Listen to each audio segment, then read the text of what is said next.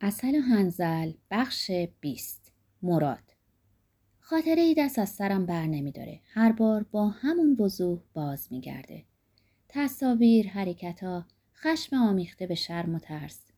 از ته تختم که بیش از پیش گود افتاده حراس اون صبح دسامبر رو میشنوم. چیزیه که گلومو میفشاره و خونی سرد در رگهام جاری می‌کنه. به دورانی باز میگرده که اولین پاکت ها رو قبول می کردم. نمی‌دونم چرا اما رئیس کارگاه پاکت رو گذاشته بود وسط یک کتاب آشپزی چینی. به من گفت هدیه برای بانو براتون غذاهای لذیذ خواهد پخت. فقط کافیه کتاب رو باز کنین و دستورالعملاش رو اجرا کنین.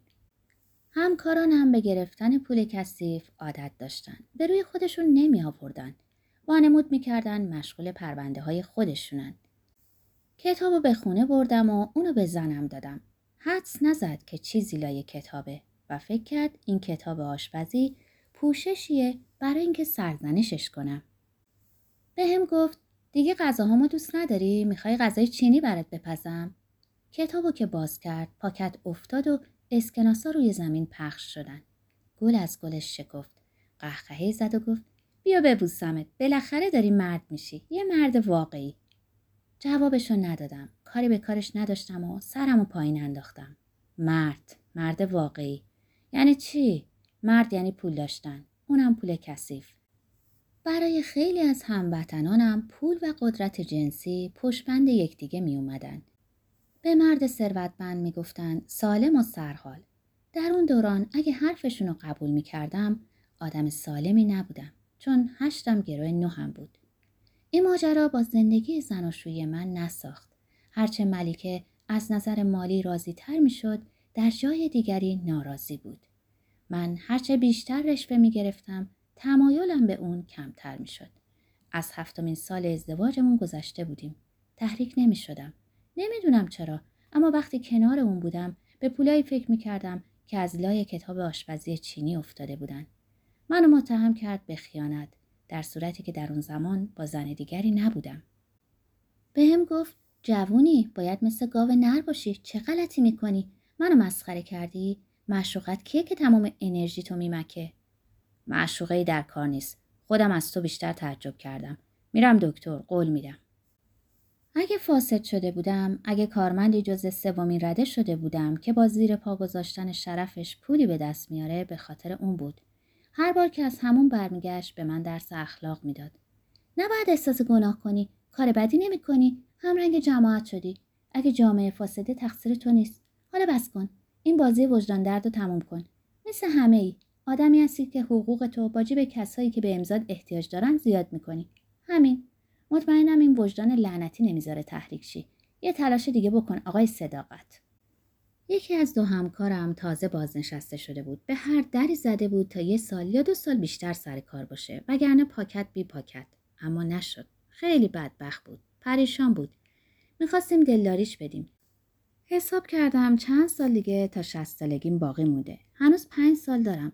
پنج سال باید لغمه های چرب و نرمتر بردارم تا مثل بغل دستیم با واقعیتی روبرو نشم که حواسم به اون نبوده.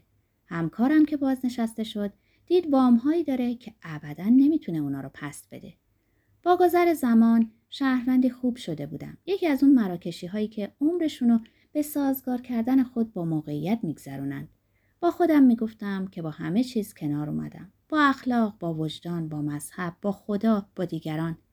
اما نتونستم با زنم کنار بیام. تصویر دیگه همچون اوایل کار محو تار نبود. حالا دقیق و واضح بود. تصویر آدم کثیفی بود راضی و خوشنود یه مراکشی خوب فاسد و خائن. نه تنها باید با این تصویر کنار می اومدم بلکه باید اونو درست و قانونی می دونستم. زنم که بیشتر از گذشته خرافاتی شده بود متقاعد شده بود مصیبتی که بر سرمون اومده بود عذاب خداونده. وارد چنین استدلال هایی نمی شدم حرفشو می شنیدم و حواسم جای دیگری بود. بعد از اون مصیبت زندگی من دیگه نه معنایی داشت نه ارزشی. ملغمه شده بودم. از مقدار زیادی حقارت اندکی پیش با افتادگی و بی بسیار.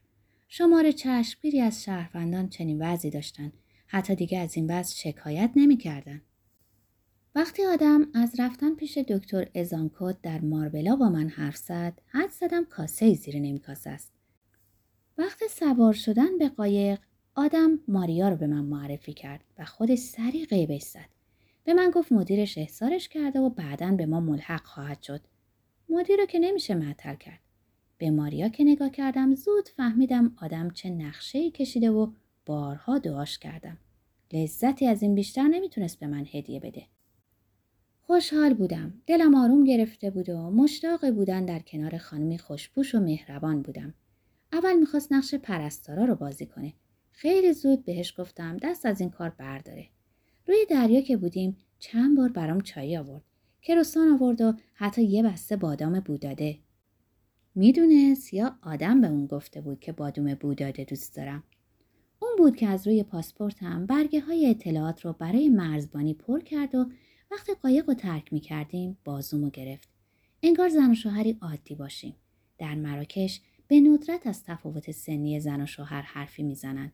اغلب مردای بالای 60 سالی رو می‌بینم کنار زنایی که بسیار از اونا جوانترن و کاملا جای دخترشونن.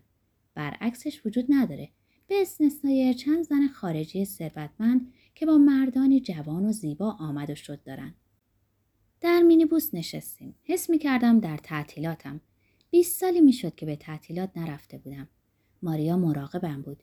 انگار اونم از این فرار خوشحال بود. خیلی کم حرف بود اما همیشه لبخند می‌زد. فهمیدم که طلاق گرفته و دیگه ازدواج نکرده. اتاق هتل بزرگ بود. زود فهمیدم که دو تخت در اتاق هست که با یه پاتختی از همدیگه جدا میشن. همون دقیقا همون چیزی بود که من دوست دارم. جادار، پادری های زداب، حوله های سفید و زخیم. از قبل به فکر می کردم که آخر روز خواهم گرفت. دربان چیزایی میریزم که کف می‌کنن و حس می‌کنم بر فراز ابر کوچیک پرواز می‌کنم. ماریا وسایلم توی کمد چید و پاکت کوچک قرصامو گذاشت بیرون. برگشت سمت من و با صدای لطیف گفت امیدوارم خوب باشین و چیزی کم و کس نداشته باشین. میرم به اتاق خودم. همین اتاق کناری. چیزی نگفتم. در واقع خوب بود. شب و اغلب چند بار برای دستشویی از خواب بیدار می شدم و خوابای آشفته می دیدم. خیلی معذب می شدم اگه این زن خیلی مهربون و خندرو رو بیدار می کردم. در هر صورت زنا رو دوست دارم. حتی وقتی کنارم نمیخوابند همین که می‌دونستم در اتاق کناری زنی مهربون و دوست داشتنی خوابیده خوشحالم می‌کرد. مطمئن بودم که خوب خواهم خوابید. حضور اون منو آروم می‌کرد. لطفی بی حد اندازه بود. روی تخت دراز کشیدم. هنوز لباسام تنم بود و بین خواب و بیداری بودم. معلوم بود خیلی آسودم. این لحظات بین خواب و بیداری رو دوست دارم. لحظاتی که تن استراحت می‌کنه ولی آدم رو به خوابی عمیق فرو نمی‌بره. با صدای زنگ تلفن از خواب بیدار شدم. آدم می‌خواست ببینه همه چیز خوبه یا نه. خاطرش رو جمع کردم و بابت این محبت که منو شاد کرده بود ازش تشکر کردم. بهش گفتم ماریا فرشته است. فراموش کرده بودم یه زن چقدر می‌تونه مهربون و دوست داشتنی باشه. آدم گفت از زنم خواستم فردا از مامانو ببره بیرون. امیدوارم مشکلی پیش نیاد. کیف کن و مراقب خودت باش. راستی متوجه شدی که این آخر هفته قرار راز ما باشه.